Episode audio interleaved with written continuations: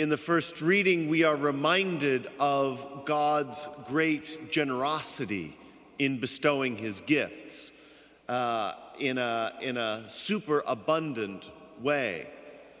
That the 70 elders were appointed by God to help Moses uh, to share the burden of leading the people. And these chosen elders uh, were to go out and to receive the Spirit. Now, we don't know why Eldad and Medad were not there, uh, but you can just almost hear uh, the other, you know, 68 but they didn't come out. Why did they get it too? You know, they didn't play by the rules. Uh, but yet God still chose to give his spirit to them. God's ways are mysterious, uh, and especially God is always looking for ways to uh, bless us in ways that we do not expect, and that all of the elders, and indeed all of us, can rejoice in God's great generosity. But as both the second reading and the gospel remind us, that we will have to answer for how we use the gifts that we are given. For St. James, he is very concerned that those who have means uh, begin to assume that they deserve their wealth, that their wealth is somehow uh, theirs by right and not to be used for the good or the benefit of others. Or, as he says toward the end, uh, when they act unjustly in withholding wages from their workers. So it's not the wealth itself that is the problem, uh, it is the attitude. Uh, you know, there is that old saying uh, that money makes a great servant but a horrible master. Indeed, it's when we place something other than God in that first and primary place in our lives that we get ourselves in trouble, uh, that indeed we commit the sin of idolatry uh, by worshiping something other than God as our God. Uh, it could be money, it could be nature, it could be any host of things that we could place there but it is a reminder and a sobering reminder that each of us will have to make an account of ourselves uh, before God on the last day. We will have to give an account for how we used the great gifts that we were given.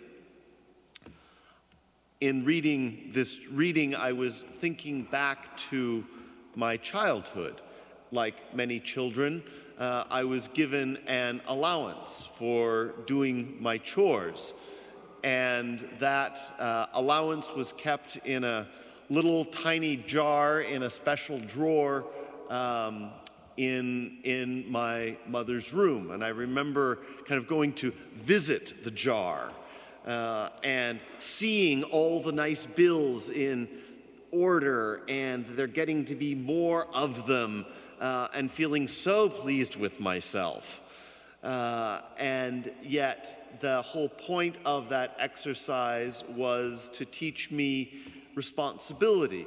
Uh, that, that, yes, I help around the house, and yes, this is money is given to me, but to use, not simply to save and to be miserly, and but to use uh, in terms of um, you know, fun things that little boys uh, collect, like baseball cards and going to movies, and heaven forbid, even putting something in the basket at church on Sunday.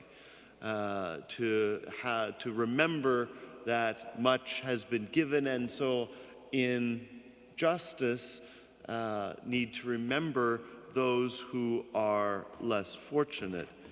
And indeed, this is why the Holy Father, in designating today the World Day of Migrants and Refugees, uh, reminds those of us in the world who have not experienced uh, what it is like to be uprooted from one's homeland, from fear of violence or political unrest, uh, what these brothers and sisters of ours go through, and to remember that the suffering in the world is greater than what we experience, that our brothers and sisters uh, go through many trials, and in focusing our attention on this particular uh, aspect, uh, the Holy Father is not guilting us, but is reminding us to keep our hearts open to the sufferings of our brothers and sisters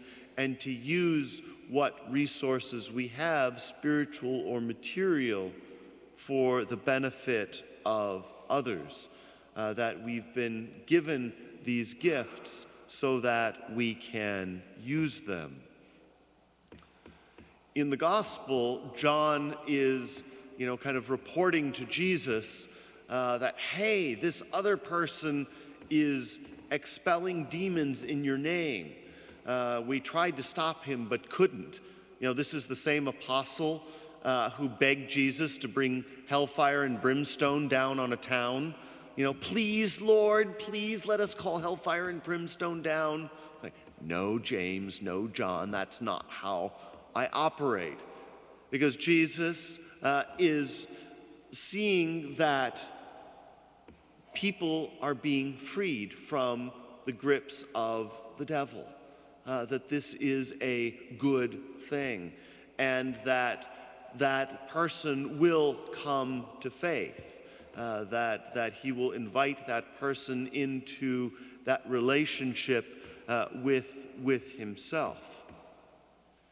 And the last part of the gospel probably, I don't, I don't know about you, but kind of makes me squirm. Uh, but on the other hand, the church has never endorsed self mutilation. Uh, so, you know, kind of what, what is going on here?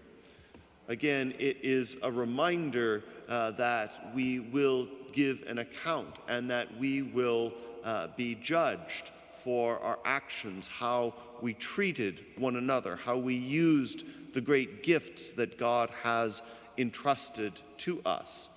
And I think the lesson for us is an important one uh, that, namely, that we be severe in our judgment of ourselves and more lenient in judging one another. In our own day and age, we have it exactly the opposite uh, that we are lenient in judging ourselves and harsh in judging one another that we need to turn that focus inward because we can influence, yes, the lives of others, but we can really only do things about our own lives, about our own actions.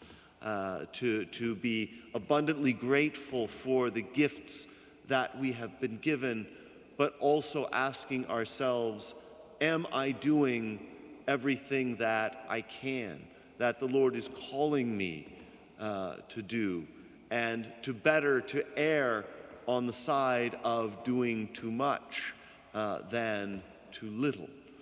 Uh, that we, in doing that, we are imitating God who is so generous, that God who poured out everything.